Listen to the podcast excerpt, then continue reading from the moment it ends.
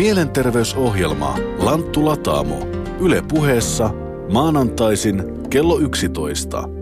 Lanttumaakarina Heidi Laaksonen. Yle puhe. Tänään puhumme surusta ja siitä selviytymisestä. Kun läheinen kuolee, se aiheuttaa suruista suurimman. Menetys voi tuntua siltä, kuin koko pohja elämältä katoaisi. Sitä isompi asia yleensä on, jos kuollut on nuori ja, tai henkilö kuolee yllättäen. Varsinaisen surutyön alkamista viivästyttää tapahtuman aiheuttama järkytys. Vieraanamme ovat SOS-kriisikeskuksesta kriisityön päällikkö Pirjo Riitta Liimatainen ja suunnittelija Tapio Moilasheimo. Tervetuloa. Kiitos. Kiitos. Menikö tuo alkukuvaus nappiin? Näinkö se, näinkö se suurin piirtein menee? No ehkä se sana suunnittelija sinänsä ei, ei kauheasti kerro yhtään mitään. Et pääasiallisesti minä omassa työstäni suunnittelen ja toteutan erityyppisiä intensiivikursseja tai ryhmiä, jossa niin kuin kohderyhmänä on, on henkilöt, jotka ovat menettäneet läheisensä ja yleensä traumaattisesti. Ja mulle tuli mieleen, että tota, oikeastaan se suru kyllä varmaan alkaa kuitenkin ihan siitä ensijärkytyksestä, mutta et kun siinä on se shokki, niin sitä ei edes itse ymmärrä, että mistä on kysymys. Että, mutta siitä se kyllä lähtee eteenpäin sitten. Mutta kaiken kaikkiaan suruhan on suuri erilaisten tunteiden ja fyysisten oireiden myllerrys ja sekaannus ja hämmennys ihmisessä. Käydään niitä hetken kuluttua läpi. Muistutan vielä siitä, että studiossa on myös Jarmo Laitaneva ja Jarmo seuraa tosi ahkerasti nettiosoitetta yle.fi kautta puhe. Sieltä löytyy Shoutboximme. Ohjelma on teitä varten ja kannattaa nyt kysyä asiantuntijoilta neuvoja surusta selviytymiseen. Toki voitte kertoa myös omista kokemuksistamme, kokemuksistanne. Ö, huomasin sen, että maassamme kuolee noin 135 ihmistä joka ikinen päivä määrä viisi miljoonaisen kansan keskuudessa, niin on se sentään jonkinmoinen. Eli voisi kuvitella, että läheisen kuolema on lähes meille kaikille jollain tavalla tuttu. Kyllä. Kyllä, joo. Kyllä se koskettaa joka päivä isoja, isoja määriä ihmisiä tavalla tai toisella.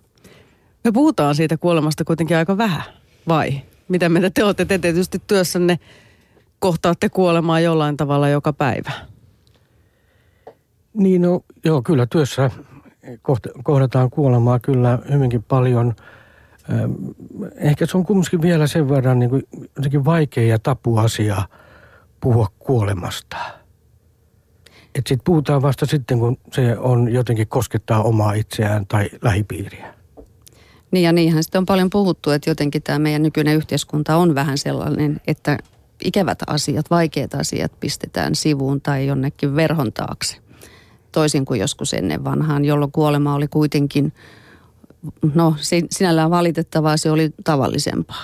Mm, vieläkin tavallisempaa. Mm. Niin, heti tähän teidän keskusteluun tai avaukseen täällä Olli kommentoi, että no kuolema on ainoa varmaa asia ihmisen elämässä, mutta Suomessa tabu, kuten tuossa sanoittekin juuri, mutta siitä pitäisi puhua paljon enemmän ja sitä pitäisi puhua jo etukäteen lapsillekin, eli ei nyt sano varoittavaa sävyä, vaan siitä, että sen kuoleman läsnäolon mahdollisuuden ilmentäminen kai kuitenkin pitäisi ottaa puheeksi jo aikaisemminkin. Niin mä ajattelen, että luontaisin tapa on, on se, että kun lapsi tulee ensimmäistä kertaa hautajaisiin, suvussa kuolee joku ja mennään hautajaisiin, niin se on se luontainen tapa sitten puhua lapselle surusta ja kuolemasta ja, ja sitten kaikesta, mitä siihen liittyy. Ja tietysti mielellään ennen niitä hautajaisia, että, että se lapsi sitten tietää, mihin hän on menossa ja mitä siellä tapahtuu.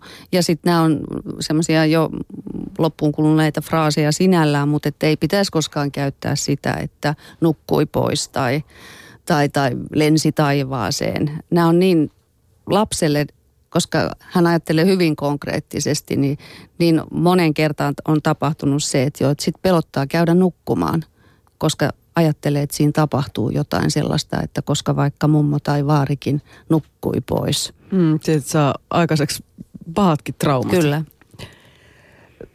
No käydään sitä surua vähän läpi. Niin kuin Tapio just sanoi, että se on aikamoinen kimppu erinäköisiä tunteita, sekä henkisiä että sitten fyysisiä tuntemuksia. Mitä kaikkea suru on?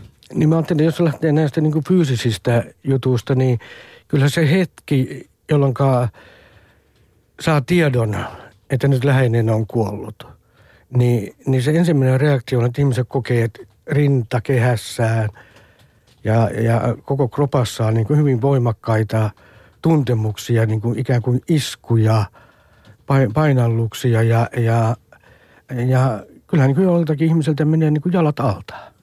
Ei, ei, ei pysty olemaan pystyssä. Se on niin fyysinen kokemus.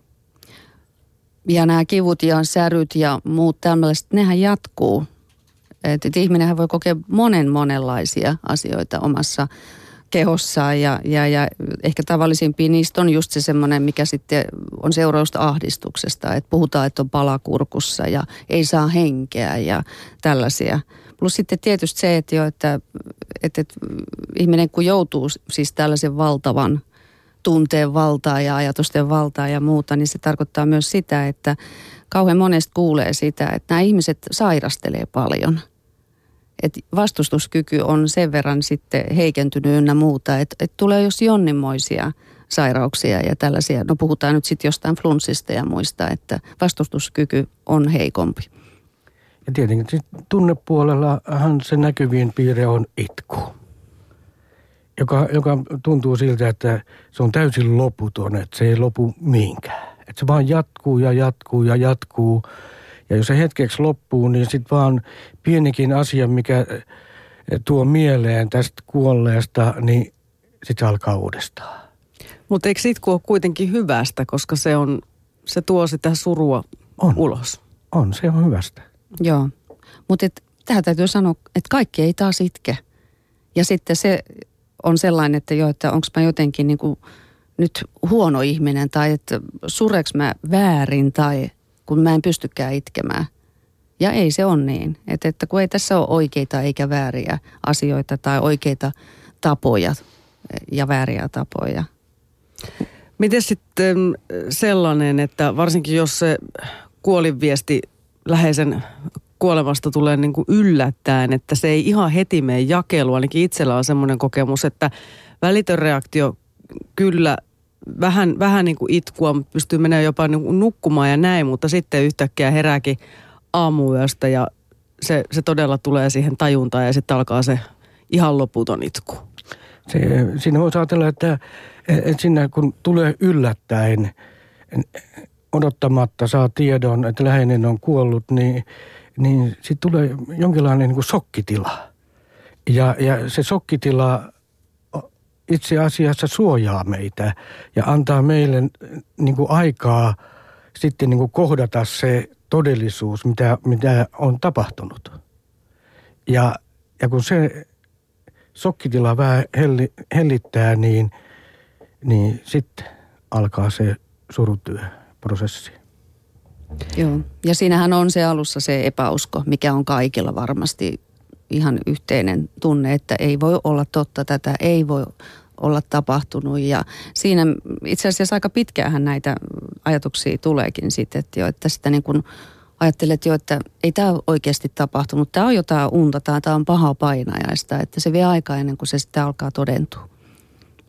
Niin, tähän nyt liittyen tähän teidän keskusteluun tuli aika mielenkiintoinen kommentti. Isäni on kuollut 15 vuotta sitten, mutta viime vuonna kuoli isoäiti, setä, isoisä ja serkku, kaikki lyhyen ajan sisällä. Ja jokaista kuolemaa kohti surutyötä on tullut tehtyä ja surusta on päästy irtikin, mutta tämmöinen niin suuri määrä surua, niin, niin, niin mit, miten siitä voisi selvitä? Täällä tulee ihan konkreettinen kysymys. Se onkin hyvä ja vaikea kysymys. Tota, jotenkin tulee mieleen sille, että tässä silloin kun oli tsunami, ja jossa sitten kuoli perheitä ja, ja, ja, ja, ja isoja määriä ihmisiä ja sitten nämä omaiset, jotka jäi siihen, niin tota, olihan se, se oli heille ihan valtava, valtava asia ja valtavan rankka asia ja, ja tota, se vei aikaa. Mutta tietysti se, että, jo, että, että, että minkälainen suhde ihmisillä on ensinnäkin näihin, jotka kuolee ja ja, ja millä tavalla sitten pystyy näitä asioita käsittelee puhumaan ynnä muuta, niin kaikella sillä on merkitys. Mutta että totta kai se on, se on valtava asia ja se vie aikaa. Ja kyllähän siinä on, on tietenkin merkitystä se, että et, et millä tavalla kuolet, mikä on se mm. kuolin syy. Se on se yksi aika oleellinen asia, miten sitä asiaa voi käsitellä, mutta aikaa se vie. Niin se varmaan, että jos iäkäs ihminen tästä maailmasta lähtee, kun se kuitenkin kai kaikilla ainakin aikuisilla ihmisillä pitäisi olla tiedossa, että elämä jossain vaiheessa loppuu, mutta se, että kun se lähtiä on nuori, vaikka, vaikka lapsi, oma lapsi, niin se on varmaan aika rankkaa. On. Siinä tavallaan niin tämä kuolin järjestys muuttuu, niin, niin se, silloin niin varsinkin kun oma lapsi kuolee, niin, niin se on hyvin, hyvin koskettava ja, ja vaikea asia. Kuunnellaan tässä välissä näin Unta elämästä dokumentin yhden päähenkilöistä Antin tarina. Hän kertoo siitä, miten selviytyy poikansa Panun itsemurhasta. Jo heti kohta Panun kuoleman jälkeen niin meille oli selvää se, että läheisille, että tästä ei mitään, mitään salaisuutta tehdä. Ei, ei sitä hirveästi tietystikään julisteta, mutta tota, se oli näin jälkikäteen hyvä ratkaisu, että – et varmasti se on itsekin helpompi se käsitellä ja me kyllä siinä semmoinen puhumisen tarve on semmoiselle ihmiselle, kun, kun halutaan avautua, niin, niin se avautuminen varmasti myös itselle on, on hyvää. Onko sulla Antti ikävä panua? Mm. Joo, kyllä. Joka päivä. Näetkö hänestä unta vielä melkein joka yö? No ei nyt joka yö, mutta ja se menee vähän kausittain, että en nyt ole taas vähän aikaa, vähän aikaa nähdä. Mm-hmm. Sitten on tosiaan nyt yhdeksän vuotta aikaa. Miten, miten olet selvi, selviytynyt tästä kaikesta? Koska tuskahan on varmasti ihan valtava. Kyllä se, sitä, sitä tietysti on, mutta meillä niin kuin Panun läheisillä oli siitä hyvä, hyvä tavalla onni, niin, että meillä oli toisemme, että, että me tota, ampassa, kimpassa ja, tota, ja mietittiin, mietittiin sitä asiaa. Ja, ja toisaalta Panun veli selvitti oikeastaan sen, miten, se, miten se käytännössä se asia oli tapahtunut. tapahtunut ja siitä, siitä on tosi hyvillä, vaikka se tietysti vei häneltä taas voimia niin paljon, että hän pari viikkoa oli ihan tosi sairas sitten, että se teki semmoista fyysisen reaktio ihan hänelle, hän teki niin iso ja raskaan työn siinä selvityksessä. Siinä on sitten sitä surua ja sitten siinä saattaa olla vähän sitä syyllisyyden tunnetta, niin miten sä pääset niistä yli? No se on selvä, että, että tota, jotain apuahan siihen tarvii, tarvii ja tota, mulla oli hyvä työterveyspsykologi, me tunsin ja hyvät työterveyslääkärit – silloin, kun huomasin, että töissä olosta ei tule, tule kohta sen tapauksen jälkeen mitään, että se oli vaan ikkunasta tuijottelua, tuijottelua niin tota, turvaamaan sitten tämmöiseen apuun, mistä on, mikä oli kyllähän korvaamaton apu. Ja sitten sen jälkeen on tota, ja sen jälkeenkin sitten aina, aina sitten läheisten kanssa keskusteltu ja tuossa surunahan ryhmässä ollut, olin sitten, olin sitten tota, muutama vuosi semmoisena vertaisohjaajanakin, että että monenlaiset on tietysti konstit, mutta etupäässä kaikkein tärkeimpänä pistää läheisten, läheisten kanssa asiasta, asian puimista silloin heti kohta, kohta tuoreelta ja sen jälkeen, että, että se poisti niitä kysymysmerkkejä mahdollisimman paljon. Ainahan, ainahan tämmöinen asia, ainahan siihen liittyy niitä kysymyksiä, mutta mitä, mitä vähemmän niitä on, niin sitä helpompi se asia on mielestäni käsitellä. Niin, että se selvitystyö, vaikka se sitten raskasta ja tuskallista onkin, niin se varmaan täytyy, täytyy vaan sitten tehdä. Kyllä se, kyllä se täytyy tehdä minun mielestä. Ja tota, ja se, se tekee, sen, tekee sen surun, surun sitten vähän helpommassa kantaa ja, ja sen asian kanssa pärjää paremmin. Että, toki tietysti se niinkin, että jokainen tekee se omalla tavallaan. Että eh, minusta ei pidä niin kuin ajaa niin kuin kärvettä pyssyyn ketään mihinkään ryhmiin tai, tai jos se siltä tuntuu, että – että me ihmisiä on niin paljon, meillä on jokaiselle erilaiset taustat ja erilaiset ajatukset että, ja toimintatavat, että, että siinä ei voi oikein kellekään nyt absoluuttisesti just suositella tiettyä tapaa tähän selviytymiseen, mutta On näitä, millä minäkin olen, olen tässä, tässä selvinnyt, niin voin suositella kyllä. Mm. Mitä sä sitten haluaisit sanoa niille, jotka on kokenut samaan ihan vasta ikään? Mullakin meni varmasti vuosi, että mulle sai joku sanottu yleensä mitään järkevää kunnolla. Tai rupesin niin kuin kunnolla niin kuin sen asian yli, yli niin kuin pikkuhiljaa pääsemään. Että kuten tuossa äsken sanoin, niin se on niin ihmiskohtainen millä tavalla kukakin haluaa sen käsitellä. Mutta, mutta tota, kyllä me sanoisin, että apua löytyy ja sitä kannattaa hakea, hakea kun rupeaa siltä tuntumaan, että sitä tarvii, jokainen sitä tuommoisessa tapauksessa tarvii. Että myös nämä sairaala, sairaala, sairaaloiden tämmöiset akuuttiryhmät, mitkä ottaa heti asiat hoitoon ja, ja sitten – no, vertaistukiryhmät joskus myöhemmin ja kaikki, kaikenlainen ammattiapu nimenomaan tässä alkuvaiheessa tämä ammattiapu on kyllä varmasti jokaiselle tärkeää. Mielenterveysohjelma Lanttu Lataamo. Yle puheessa maanantaisin kello 11. Edellä äänessä oli Antti. Hän kertoi poikansa Panun kuolemasta ja siitä selviytymisestä. Lanttu Lataamossa puhutaan tänään siis tästä aiheesta.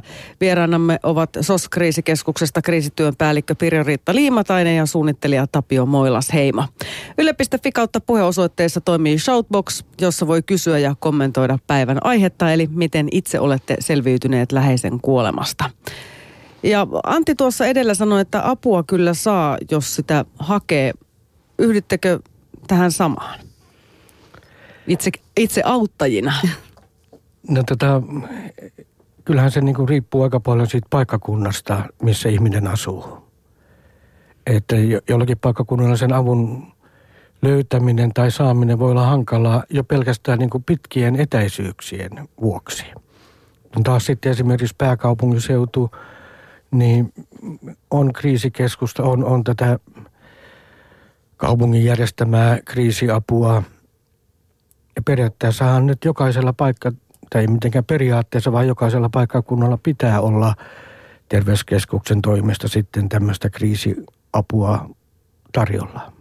Niin, kriisiapu tänä päivänä kuuluu kunnollisiin peruspalveluihin ja se pitäisi tavalla tai toisella järjestää, mutta et ainahan se ei ihan niin yksinkertaista ole kuin mitä jossain paperilla lukee, että valitettavasti. Niin, tekin autatte siis aika paljon juuri niitä ihmisiä, jotka ovat tämän kunnallisen avun ulkopuolelle syystä tai toisesta pudonneet.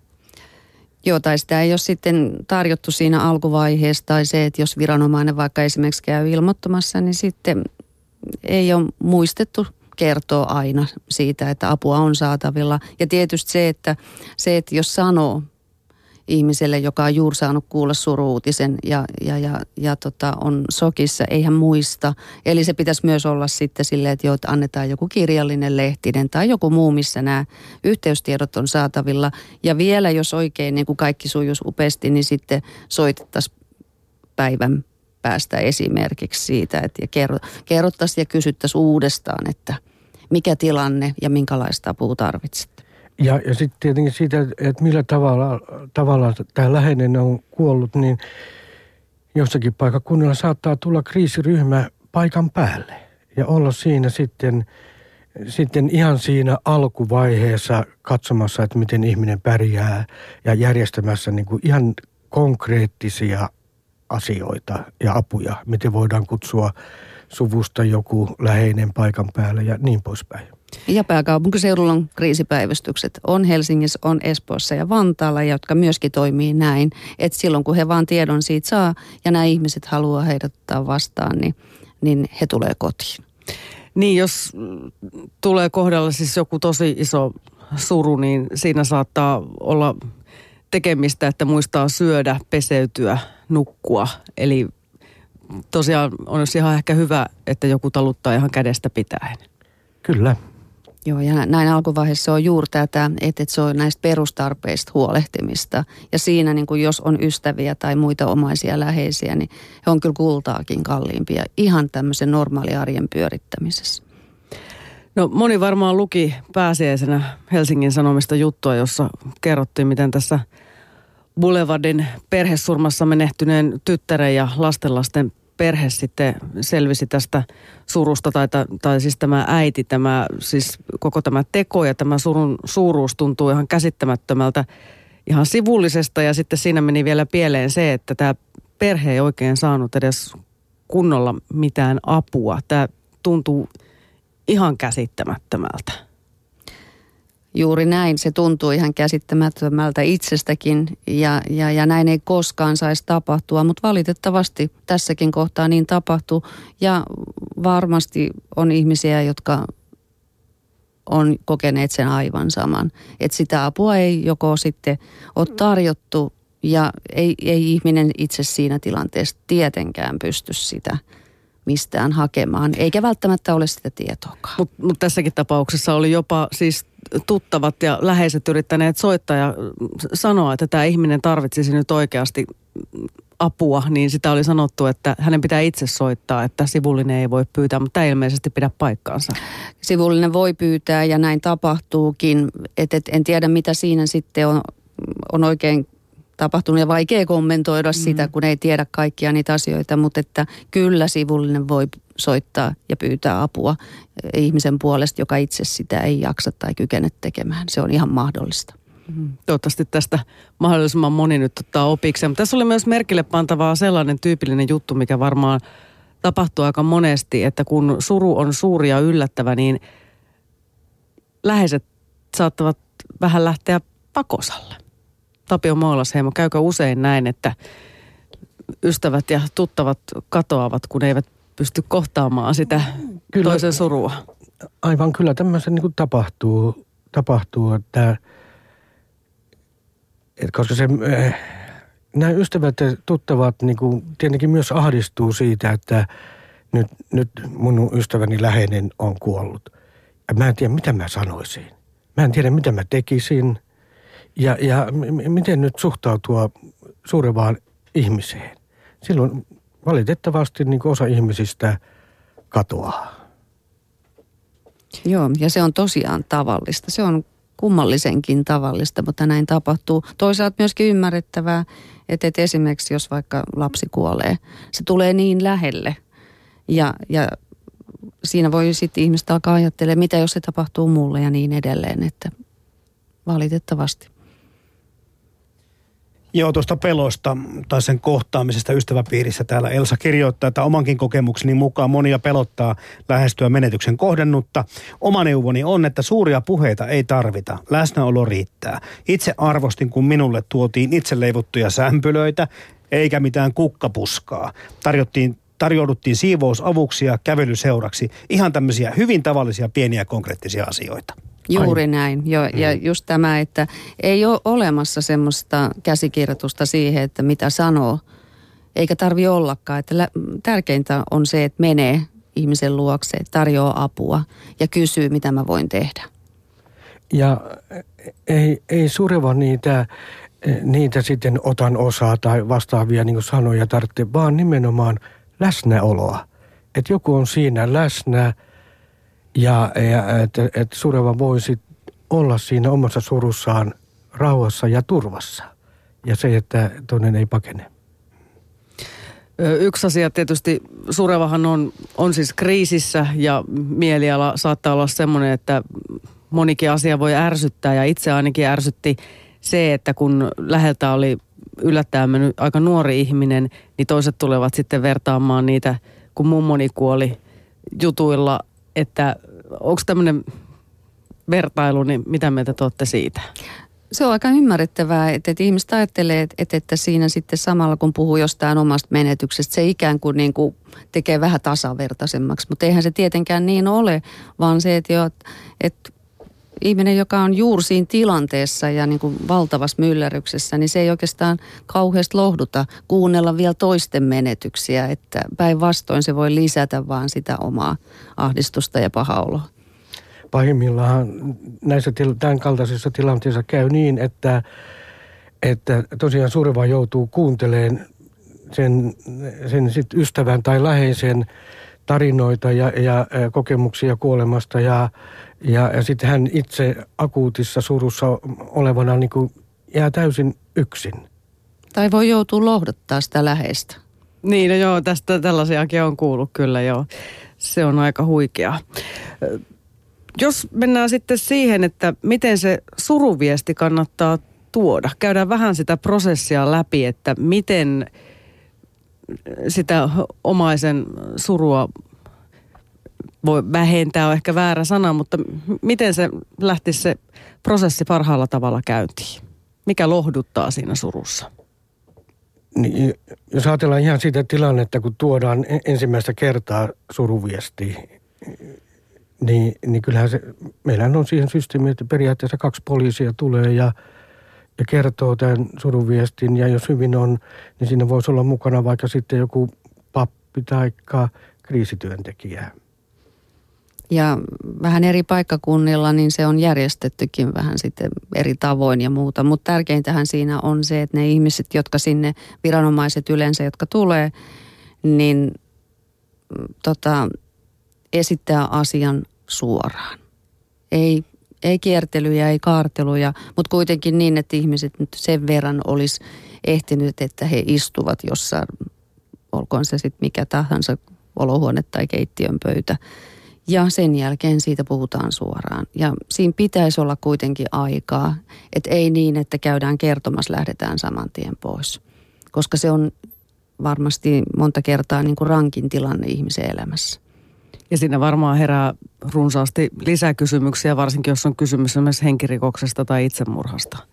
Aivan, kyllä, kyllä sinne niin kuin mä luulen, että ihan siinä alkuvaiheessa, kun kuulee tämän suruviestin, niin, niin kyllä siinä menee niin sokkiin, ettei sinne ymmärrä ja osaa kysyä yhtään mitään. Siinä, siinä se oleellisin pointti olisi, että joku huolehtii, että, että tällainen henkilö niin kuin pärjää siinä kotona, pystyy olemaan siinä. Että olisi semmoinen tuki, tuki sitten olemassa. Ne kysymykset tulee sitten pikkasen myöhemmin.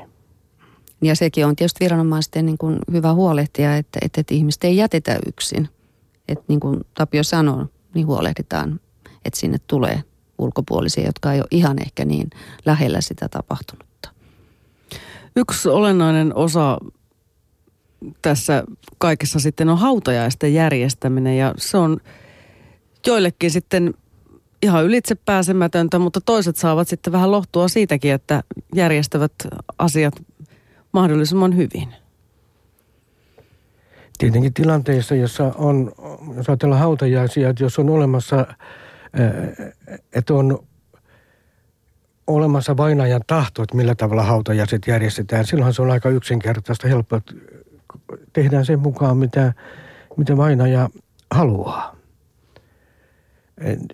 Kyllä aika monet ihmiset kokee, että se siunaustilaisuus saattaa lohduttaa paljonkin, jos yhteistyö papin kanssa ja seurakunnan kanssa menee hyvin. Se on tietenkin koskee niitä henkilöitä, jotka nyt käyttää kirkollisia palveluita, mutta eh, joka tapauksessa se, että ne hautajaiset menee, menee hyvin, niin silloin, silloin on suuri merkitys sitten jälkeenpäin, kun niitä sitten muistellaan, muistellaan ja mietitään, mitä kaikkea siinä tapahtuu. Ja Tapio kerroit siitäkin, että nykyään internet-ihminen voi tilata monenlaisia asioita netistä hautajaisiin liittyen. Aivan, kyllähän nykyään voi arkun tilata netistä, hautakiven voi tilata netistä ja varmaan niin kuin hautajaispalvelut tai nämä, miten ne organisoidaan, niin varmaan löytyy myös netistä. Ja Pirjo taas kertoi ihan toisenlaisesta asiasta. Eli arkun voi tehdä myös itse ja näin aika moni tekee. Kyllä joo. Et mä oon tuossa omassa työssäni kuullut varsinkin vanhempien, joiden tota, lapsi, lapsi on kuollut esimerkiksi vaikeaan sairauteen, niin he on sitten jo aika aikaisessa vaiheessa ennen lapsen kuolemaa niin alkaneet suunnittelemaan sitä arkkua ja, ja, ja tota, sille itse kun kuulee sitä, niin se tuntuu tosi rankalta, mutta toisaalta näitä vanhempia ja mitä heitä on kuullut, niin he on sanonut, että se on niin ollut äärimmäisen tärkeä, että, että he on työstäneet sitä ja siinä on ollut myös muita läheisiä mukana ja, ja, ja siitä on tullut sen näköinen kuin he halusivat. Mm, eli he on valmistautuneet sitten tähän. Kyllä. Yle.fi kautta puhe. Sieltä löytyy Southbox, johon voi kommentoida tai laittaa kysymyksiä asiantuntijoillemme. Täällä on nyt tähän kuolemaan suhtautumisessa juuri mistä puhuttiin tässä muutama kommentti. Eli kuoleman lähestymisen realismia on nimenomaan pistää asioita järjestykseen. Omalta kohdaltaan tai läheisen kohdalta miettiä hoitotestamenttia, perinteistä testamenttia, hautajaisjärjestelyjä jopa etukäteen. Ja sitten täältä vielä tällainen kommentti, että ö, tämäkin auttaa. Kaikkien ihmisten tulisi ajatella vaikkapa omaa kuolemaansa. Ö, sillä tavoin pääsee ohi siitä surusta, minkä läheisenkin menetys voi aiheuttaa. Ajattele omaa kuolemaasi, koska se on vääjäämätöntä ja, ja tälläkin tavalla voi tähän su, suruun jollakin tavalla valmistautua. Mitä mieltä olette tästä? Niin, kyllä se varmaan voi, on ihan hyvä, hyvä miettiä myös sitten jossakin vaiheessa, vaiheessa just näitä hoitotestamenttiasioita ja, ja kirjoittaa, että minkälaiset hautajaiset haluaa, koska kyllähän se sitten auttaa näitä omaisia, omaisia siinä asiassa, että miten asiat pitää tehdä. Niin ja tuossakin tietysti se, että, missä vaiheessa elämää sitä sitten on, onko nuori tai nuori aikuinen tai muuta. Ei silloin ehkä ajattele kuolemaa, enkä mä tiedä pitääkökään ajatella, Nuorihan että sitähän on, on niin kuin elämää täys. Ja, ja niinhän se pitää ollakin. Sitten tietysti niin kuin vuosien saatossa, niin kyllähän se jokaiselle meille tulee läheisemmäksi jo senkin takia, että, että yleensä hautajaisia tulee, omat vanhemmat kuolee ynnä muuta, että, että, sitä joutuu kohtaa halus tai ei. Että, ja se on osa elämää. Et niin yksinkertaista se on, mutta silti vaikeaa. Niin täällä joku kirjoittikin vähän tällä tavalla sarkastisen sävyyn, että ennen 40 ikävuotta en ajatellut koskaan kuolemaa sen jälkeen joka päivä. Mm, kyllä, kyllä, mm. joo. Joo, kieltämättä itse joskus lapsena oli iäkkäiden sukulaisten hautajaisissa. Sitten taisi mennä varmaan parikymmentä vuotta ja sitten yhtäkkiä vuoden sisään tulee kolmet hautajaiset.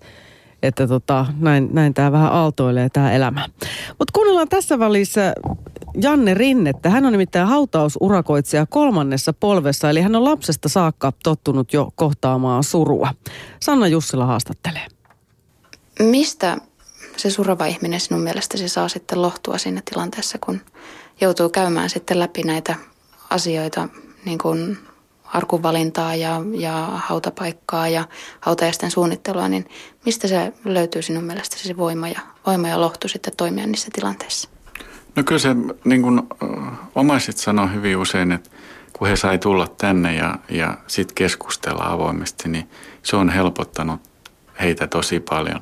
Ja sitten se epätietoisuus, mitä mä oon niin kertonut, että miten tästä ruvetaan purkamaan. Mä kerron että heille, että mä, mä otan kaikki selväksi ja, ja pidän heidän ajan tasalla, niin se, he saa siitä, on ainakin sanonut, että he on helpompi tästä niin kuin jatkaa. Tietenkin on toisenlaisia omaisia, jotka haluaa mahdollisimman paljon itse hoitaa, hoitaa ja soitella, joka on ihan, ihan tota noin, tosi hyvä – purkaa sitä surua. Mutta sitten on, sit on toisia, kun ei ole mahdollisuutta tai ei oikein pysty tai jaksa. Janne Rinne, minkälaista se on, on se suuren surun kohtaaman ihmisen kohtaaminen?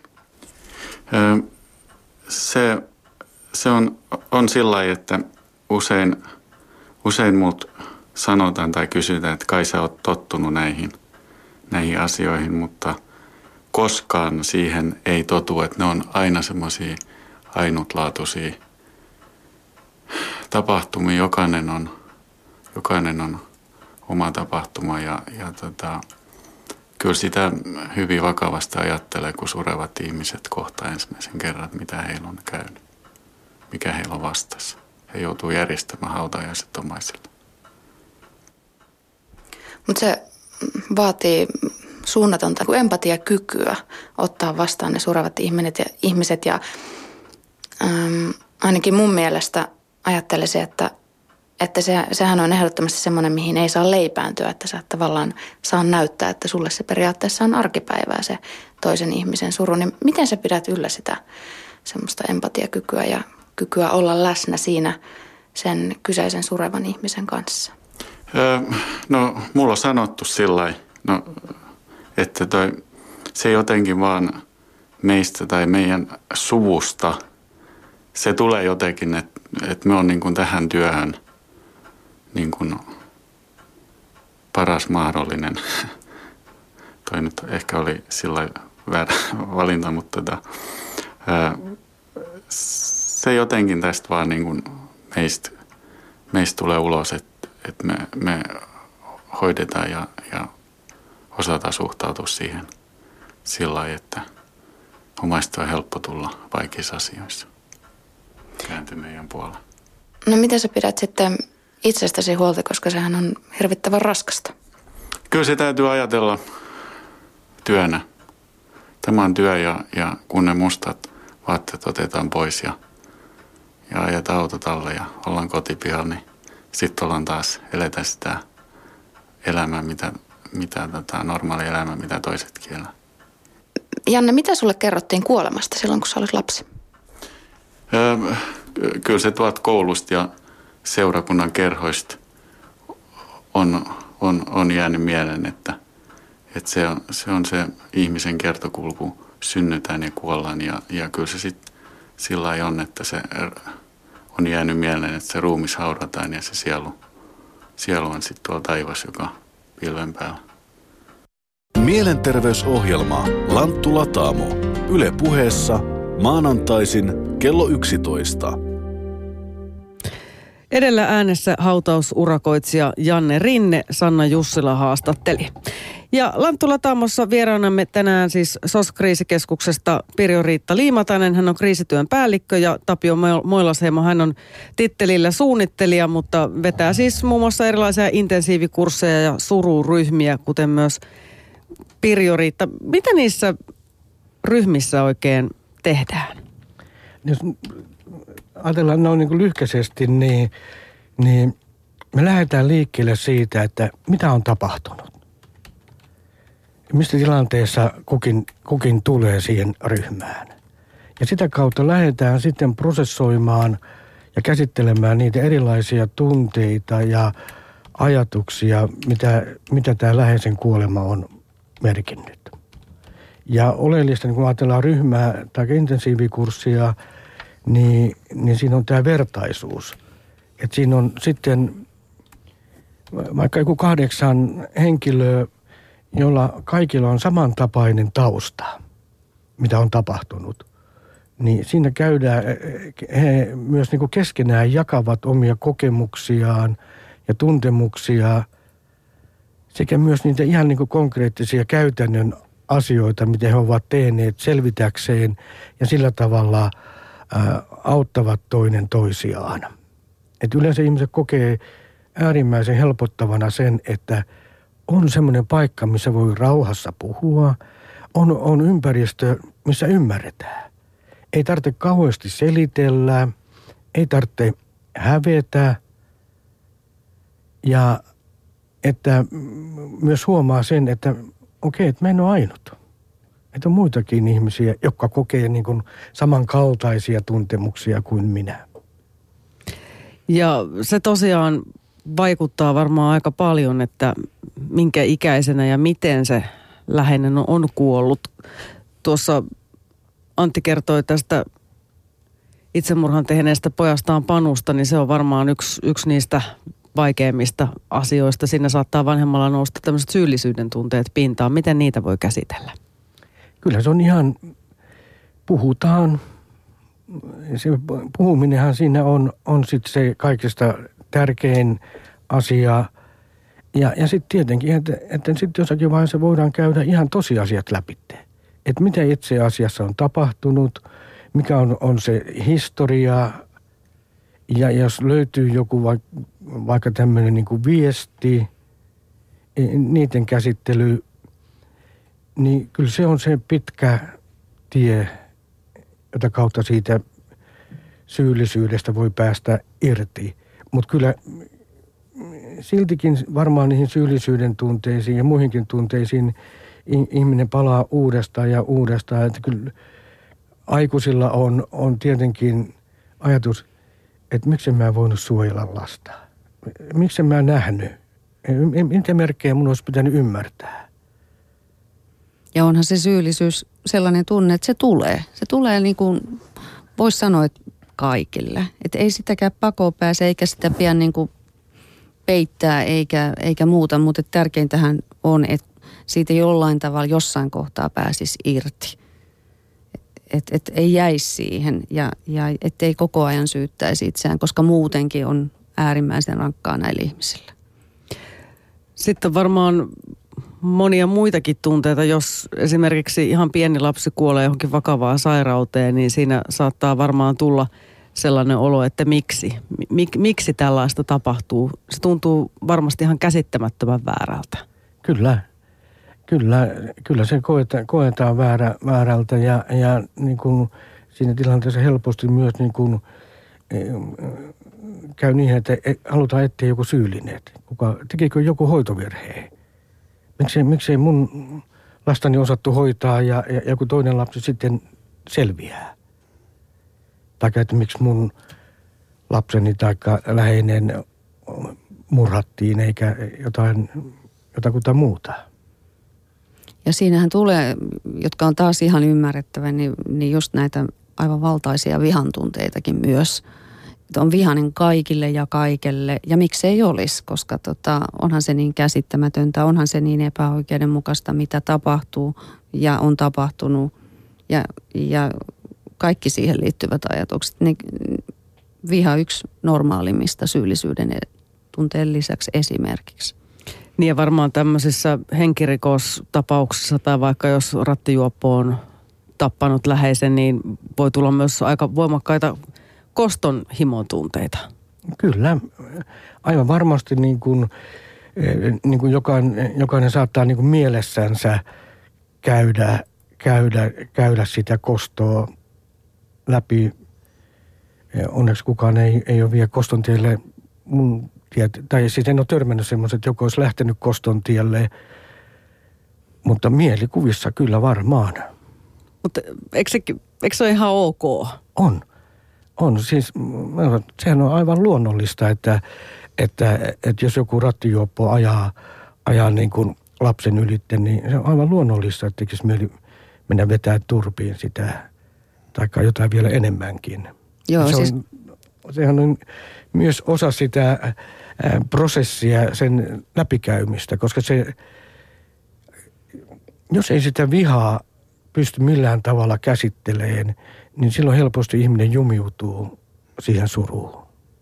Joo, ja mäkin olen tuossa työssäni kyllä kuullut monen monenlaisia suunnitelmia, mitä ihmiset haluaisi tehdä sille ihmiselle, joka on heidän niin kuin elämän suurimman menetyksen aiheuttanut. Ja mä oon aina ajatellut, että joo, toki, että äärimmäisen hyvä, että ne sanotaan ääneen, että me ollaan tehty erilaisia kuvia, joihin sitten heitellään, mitä heitelläänkään ja, ja, ja erilaisia kertomuksia siitä, että mitä mä haluaisin tehdä sille ihmiselle ja mä kyllä ymmärrän sen ihan täysin ja varmaan jokainen, joka tällaisia ihmisiä kohtaa ja näitä kuulee sitten, että, että mitä haluaisi tehdä. Miten sitten kirjoittaminen surun käsittelyssä? Onko se hyvä tapa? On. Se, jolle kirjoittaminen sopii, niin se on erittäin hyvä ja käyttökelpoinen tapa työskennellä niin kuin oman surun kanssa. E, koska siinä myös sit se, että kun fyysisesti suorittaa sen, jos niin kuin ajatellaan, että kirjoittaa sen niin kuin perinteisellä kynällä, eikä, eikä näpyttele tietokoneella, niin, niin, niin se kynän käyttäminen on fyysistä työtä. Se jotenkin myös niin kuin tuo niitä asioita ulos ja siihen liittyy se e, liike, että ei se ole vaan pelkästään niin kuin ajattelua. Niin se on aivoille ihan erilainen toiminto. On. Joo. Ja sitten mä kans suosittelen aina niin samaa, eli että jos vaan pystyy kirjoittamaan, niin se on äärimmäisen hyvä asia, koska se on myöskin ää, asia, joka sitten säilyy, jos ei hävitä niitä kirjoituksia, joihin voi palata joskus myöhemmin. Ja samalla myöskin katsoa sen, että, että, että mitä mä silloin ajattelinkaan, esimerkiksi läheisen kuoleman, jos siitä on kulunut muutama kuukausi ja sitten kun siitä on kulunut vuosi. Ja se, että, jo, että se on myöskin semmoinen, yleensä semmoinen aika hyvä todentuma siihen, että, jo, että onhan me kuitenkin mennyt eteenpäin, onhan mä kuitenkin jotenkin tästä selvinnyt. Koska sitten myöskin on se, että, jo, että ei muista, asiat unohtuu, niin näihin voi sitten palata näihin kirjoituksiin. Niin ja tosiaan varmaan siis muutenkin aivot voi olla niin tiltissä, että on senkin takia vähän vaikea muistaa. Mutta me puhuttiin tästä internetajasta, kun voi ar- arkkuja ja hautakiviä tilata netistä, niin aika yleistähän on nykyään myös se, että perustetaan tämmöisiä muistosivuja. Sekin on varmaan osa sitä suruprosessia. Kyllä, kyllä se on, se on yksi, yksi tapa ja siinä voi niin kuin laajan yleisön kanssa jakaa niitä asioita, että myös sitten lukea eri ihmisten, ihmisten niin kuin ajatuksia ja mietteitä. Että, että kyllä siinäkin jonkinlainen vertaisuus saattaa niin kuin toteutua. Niin ja paljon on esimerkiksi suljettuja ryhmiä, missä nämä menetyksen kokeneet käy keskusteluja ja muuta hyviä keskusteluja, saavat sieltä tukea ja, ja, ja sitä vertaisuutta. Jarmo, Shoutboxissa monenlaisia mietteitä ja erityisesti kokemuksia.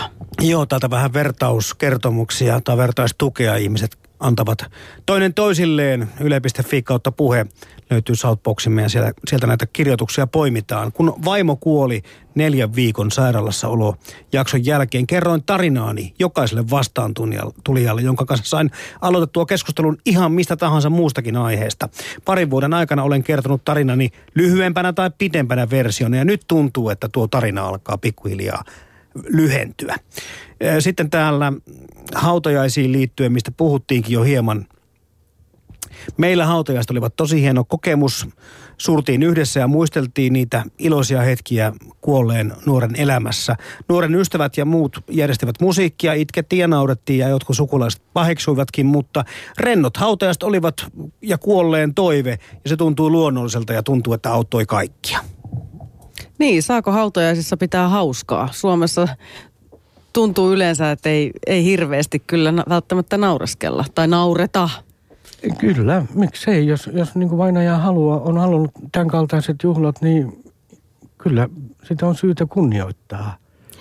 Ja toi on ihan totta, että kyllä hautiaisissa saa nauraa. Ja siis se olisikin aivan upeaa, kun sinne tulisi ihmiset sit muistelemaan – että kuollutta ihmistä kertomaan myöskin mukavia, hauskoja tarinoita. Että vaikka se nauru nyt saattaa olla itkun sekasta nauru, mutta siitä huolimatta.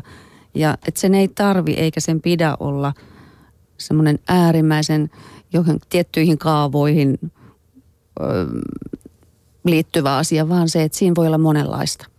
Niin, eli niin kuin ehkä elämässä yli, yleisestikin, niin olisi hyvä, että toteuttaisi tai antaisi niiden tunteidensa tulla siis se, semmoisissa kohtuullisissa rajoissa pintaan myös siis hautajaisissa, että jos on oikeasti ihan, ihan niin kuin hyviä muistoja mielessä ja hymyilyttä ja näin, niin se ei ole paha asia.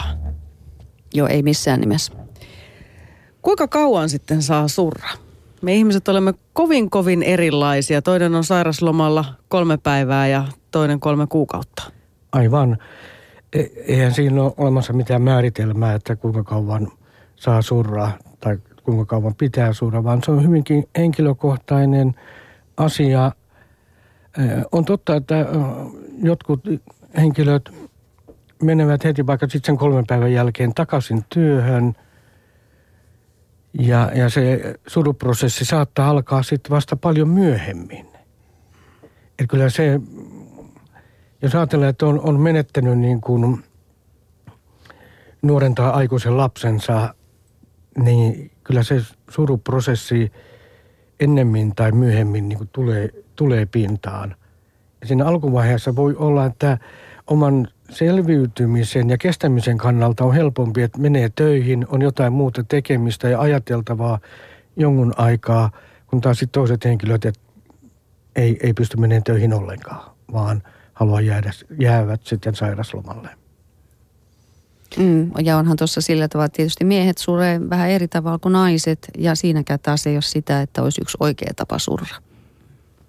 Mutta jos ajatellaan, että vähän yritetään yleistä, että jos on vaikka nuori ihminen, joka kuolee yllättäen, niin kuinka paljon saa antaa itselleen aikaa siihen suremiseen? Sehän ei ihan, ihan varmasti kovin nopeasti mene tämä kriisi ohi. Ei, kyllä sen pitää antaa vuosia. Vuosia. On kauhean vaikea minä sanoa mitään niin kuin rajaa, että kuinka monta vuotta, vuotta siinä on. Mutta jos ajatellaan meidän ryhmiä, ryhmiä ja kursseja, niin, niin siitä kuolemasta voi olla kaksi tai kymmenen vuotta. Et se haarukka on aika iso. No on. Ja saa olla. Mm, aivan. Ajasta puheen ollen tämä ei liity ihan tähän, mutta kuitenkin täällä kysellään vähän ilmeisesti huolestunut sukulainen kyselee, paljonko menee aikaa yleensä hautaukseen kuolemasta, eli missä vaiheessa pitäisi huolestua siitä, että omainen ei ehkä saakaan järjestettyä hautajaisia. Muutama viikko kai täällä Suomessa yleensä on näiden mm. Se vähän riippuu mm. siitä, että millä tavalla on kuollut. Että jos on esimerkiksi oikeustieteellisiä lääketieteellisiä tutkimuksia tai muita vainajalle ja muuta, se voi viivästyttää. Mutta kyllä täällä Suomessa aika nopeasti ne kuitenkin pyritään järjestämään, että olisiko se kuukausi joku jonkunnäköinen aikaharukka. Varmaan asiantuntijat tässä, muut asiantuntijat olisi parempia vastaamaan. Niin, tämä on sinänsä ihan ehkä olennainen kysymyskin, että mitä jos vaikuttaa siltä, että joku on niin shokissa, että ei, ei pysty hautajaisjärjestelyjä tekemään, niin kuka, kuka ne sitten tekee ja miten siihen väliin sitten voisi ehkä toiset sukulaiset mennä tai muuta? Eli suoraan kysymällä, voinko auttaa ja missä voin auttaa. Tietenkin totta kai hautaus toimistotkin tekee sitä, mutta sitten se riippuu aina siitä myöskin siitä perheen tilanne tai ihmisten tilanteesta, kuinka paljon on rahaa käytössä ynnä muuta. Että kyllä siinä ne läheiset, omaiset, ystävät on niin kuin äärettömän tärkeänä apuna sitten näissä tilanteissa. Tapio Moilasheimo ja Pirjo Liimatainen, me ollaan nyt varmaan lueteltu jo aika monta asiaa, mitkä auttavat hyväksymään sen läheisen kuoleman, mutta tuleeko vielä jotain mieleen? Miten kuoleman voisi hyväksyä? Paremmin? Se on vaikea kysymys. Se on kumminkin niin tosiasia. Et, et kyllä se, et kun sen tosiasian pystyy hyväksymään, niin se on se ensimmäinen askel. Ja toinen on, on sitten se, että, että päästään irti. Antaa, antaa niin kuoleen mennä ja yleensä ihmiset kun haluaa pitää kiinni, niin ne kuvittelee, että he unohtaa kuolleen. Mutta niin ei kumminkaan käy. Ei, ei, ei sitä voi unohtaa. Ja jos ajatellaan näitä mm, ryhmiä tai intensiivikursseja, joissa läheinen on tehnyt itsemurhan, niin, niin kyllä siellä niin tulee se ajatus, että ei, ei kyllä, kyllä hän haluaa, että mä jatkan elämää. Että kuollut, se on jättänyt viestin tai ei viestiä, niin se ajatus, että, että ei, ei tämä, joka teki itsemurhan, niin halua ja tarkoittaa, että kaikkien muiden pitää surra ja ikävöidä ja, ja niin kuin unohtaa oma elämänsä koko loppuelämäksi. Mutta se päästään irti. Niin ja sitten niinhän sanotaan, että, jo, että sitä on yleensä elämä ennen tätä kuolemaa ja, ja elämä sen kuoleman jälkeen. Ne on kaksi erilaista elämää. Mutta kun sitä elämää alkaa jotenkin niin järjestämään ja, ja tekee sitä elämisen arvosta joko omin avuin tai sitten muiden avuin, niin sillä tavalla se vähitellen kyllä järjestyy. Tästä kriisiavusta vielä täällä hieman tulee kysymyksiä ja pieniä ilmeisesti väärin ymmärryksiäkin täällä joku kyselee kanssa, että mistä sitä saa ja ei sitä tullut saavankaan, mutta sitten joku kuulijoistamme muistuttaa, että kriisiapua saa kyllä, mutta vasta kriisin jälkeen. Eli tämmöinen ennaltaehkäisevämpi voi olla vaikeampaa, mutta jos kuolematapaus on sattunut, sitä kautta kyllä sitten sitä kriisiapua pystyy saamaan. Ka- kaupungin resurssista riippuen tietenkin minkälaista. Kyllä näin.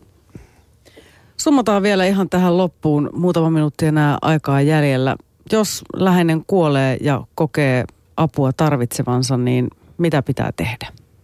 Mistä, mistä sitä apua saa, jos esimerkiksi viranomainen ei nyt jostain syystä sitä tarjoa?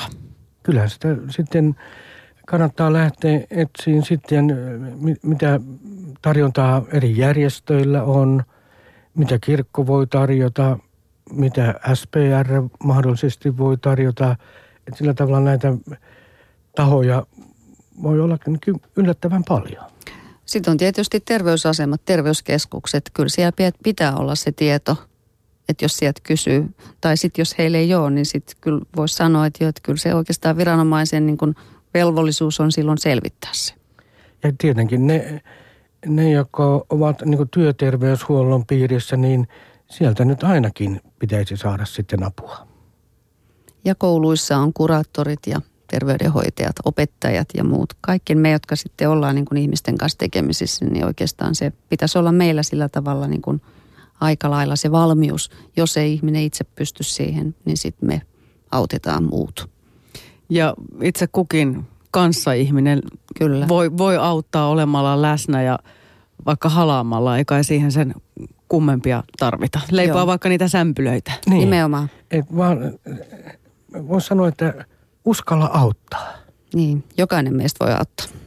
Kiitoksia paljon. Toivottavasti kuulijatkin saivat tästä itselleen vinkkejä ja apua. Pirjo-Riitta Liimatainen ja Tapio Moilasheimo Suomen mielenterveysseuran SOS-kriisikeskuksesta olivat vierainamme. Ja ensi viikolla Lanttulatamo jälleen äänessä kello 11 jälkeen ja puhumme ikääntyvien mielenterveysasioista. Nimittäin esimerkiksi eläkkeelle jääminen voi olla monelle jonkinlainen kriisi, kropan raihna, raihnastuminen voi masentaa ja moni sitten vielä häpeää ongelmia ja on vähän sitä mieltä, että ei nämä ole mitään, että muilla on suuremmat ongelmat, minä en mitään omista ongelmistani rupea kertomaankaan. Ja projektipäällikkö Maria Viljanen on tämmöisessä Mirake Mielen hyvinvoinnin rakennuspuut ikääntyville hankkeessa. Hän on vierainamme ja lisäksi kuulemme erään eläkeläisherran kokemuksia masennuksesta ja siitä toipumisesta.